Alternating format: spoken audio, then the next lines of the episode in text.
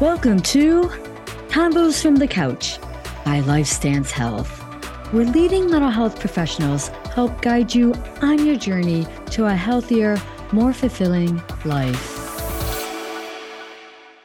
Hello, everyone. I'm Nicolette Leanza, and on this episode, I'll be talking with marriage and family therapist Megan Heniff about how premarital, premarital counseling can be helpful to relationships. So welcome, Megan. Great to have you on. Thank you for having me.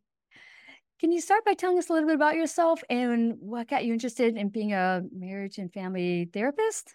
Yes, definitely. So I'm, my name is Megan Heniff, and I am a clinical therapist with LifeStance, and I'm located here in the western suburbs of Chicago. And so I grew up in the southwest suburbs of Chicago, and I went to school to Adler University. And they have a program that is very specific to couples and family therapy. And I had some wonderful professors in that time, and they just really inspired me to get into this field and to have the niche of couples and family therapy, because it is so needed in our field to work relationally and systemically with our clients. So that's what launched me off into this. And yeah, it's just, I've been working in the field since twenty thirteen, and just having the experiences of outpatient or residential, or even working in some schools and working with kids and their families or parents. And and so I just really zoned in on, on the premarital, when it comes to premarital, or like the discussions we have in relationships and how that kind of trickles down to the relationship system, family system, and and going from there. So that's a little bit of what I've been doing. You definitely come to the this conversation with a lot of experience, and it's all very interesting stuff too when it comes to like just the dynamics among our relationships with others, specifically with our spouses and everything. Yes, definitely. Can you tell us what are the benefits of premarital counseling for couples? Yes, there are many benefits to premarital counseling if a couple chooses to engage in this process. And for one, it's really just an opportunity for a couple to discuss their thoughts and feelings and perspectives on specific topics relating to the relationship and the future of their relationship in the context of marriage. So this process really helps stimulate those meaningful dialogues uh, for the couple, and teaches them communication skills and styles and conflict resolution skills they can use to resolve current and potential and future conflict, because conflict is inevitable in a relationship. And so couples really learn the value of proactively working on their relationship and how to maintain a healthy relationship. And so if productive and effective premarital counseling does help the couple, or it will help the couple launch them off on a positive path, and it has been proven to reduce the divorce rate by thirty percent. Mm. Wow, that's a big chunk, thirty percent. Yes, wow. Yes, definitely, because I know right now the divorce rate, it's over half. Like the likelihood at this point, it's, right. it's over half, unfortunately. So if a couple is able to take these proactive steps, and we have a we have a good shot here. And I love that proactive. And it just mm-hmm. by taking this proactive step already cuts down the likelihood that the couple might separate or divorce. So yes, it's definitely. definitely a motivator to participate in this then, for sure. Mm-hmm. Mm-hmm. So what themes and topics do you cover in this type of counseling? Yes, like I said, communication skills and styles, uh, probably one of the first things we, we really cover there. Conflict resolution skills, careers, what are mm-hmm. careers and how that impacts the relationship, financial management, family planning and parenting styles if the couple chooses to have children and raise children or adopt or foster too, as well, mm-hmm. affection and physical intimacy, religious and spiritual beliefs, their belief systems and traditional pa- practices, if that's applicable, household responsibilities, relationship roles and expectations, priorities when it comes to spending time together or apart, and family of origin and how mm. that impacts the family or impacts the relationship. And I, I like to call it like where we come from in our first families. And uh, I like that. Yeah, like how that informs us of what we make meaning of relationship and love and affection and marriage and all those good things. And with my couples, I usually hang out in that space for a session or two,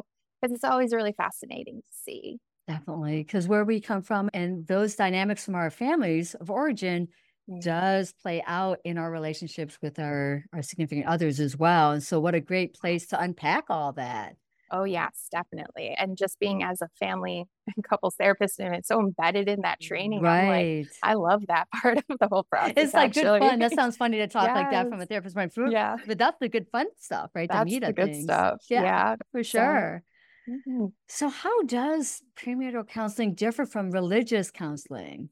Yes. So basically what I've come to find is that the major difference between premarital counseling in the context and requirement for marrying in a church or place of worship versus premarital counseling without the requirement from church are the discussions that are based in how the role of God or higher power is intertwined into the relationship and the foundation of relationship.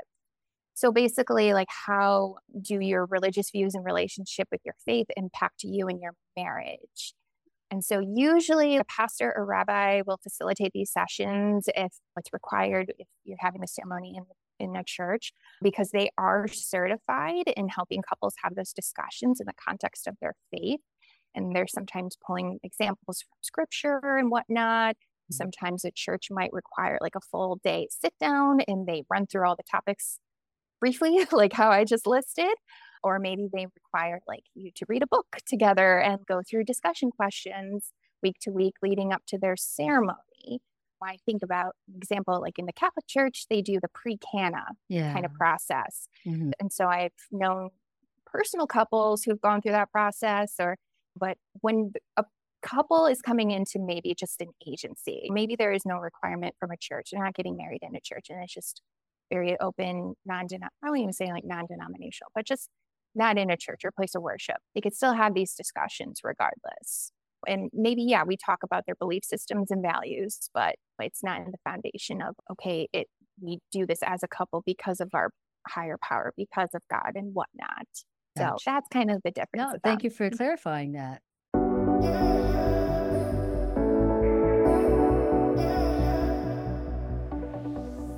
Megan, is there any other takeaways you'd like to share? Yes, I'd like to run through some myths debunk when it comes to premarital counseling. And what I hear sometimes is that if a couple is coming in for premarital counseling before they are married, that is a sign that something is wrong or they shouldn't get married. And that's not always true.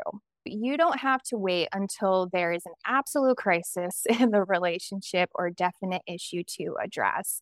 Like I said, going to premarital counseling or just couples therapy can be that proactive step to take with one another to learn and implement communication skills and styles, conflict resolution skills and all that before it perpetuates, you know, into a bigger problem down the road. And one thing I like to share with my couple sometimes is this metaphor that relationships in the very beginning are like wet cement, in that there's still a level of influence with one another to etch into the cement and to change the way you might communicate with one another, learn how to navigate difficult discussions and how you manage expectations and goals, et cetera. Because after a while, the cement hardens, and if certain things or topics have not been discussed or expressed fully, the relationship will harden, if you will, and we're in our routines, we're, yeah. we're in our patterns, they've been established, and it's going to take more effort and time if there's a need for change, if something comes up that's causing disruption or dysfunction in the relationship that stems from something that could have been probably addressed earlier on. And another myth might be like, if you can't agree on a topic that you discuss while in premarital counseling, that is a negative indicator that the relationship won't work. Again, not always true. There's more to explore. I, mm-hmm. I like to take it as an opportunity to explore further. What is the level of openness and flexibility okay. when it comes to discussing this, these disagreements? Can there be a compromise? It's a lot of give and take in yeah. relationships and marriages. And where are we at in all that? And So we try our best to exercise those communication skills, express how we feel, what we need, what we're willing to work with. So like I said, it's a process to explore further. Definitely. Mm-hmm. My gosh, Megan, thank you for sharing all your insights on this very important topic. And I think our listeners are walking away from listening to you talk about this, thinking this could be very helpful for them if they are looking to marry their, their uh, spouse or soon-to-be spouse or whatever. Mm-hmm. So thank you again for sharing your insights with us. Yes, I'm glad to have this opportunity to share. I'd also like to thank the team behind the podcast, Jason Clayton, Juliana Whitten, and Chris Kelman, with a special thank you to Jason Clayton, who edits our episodes. Thank you for listening to Comments from the Couch. Take care, everyone.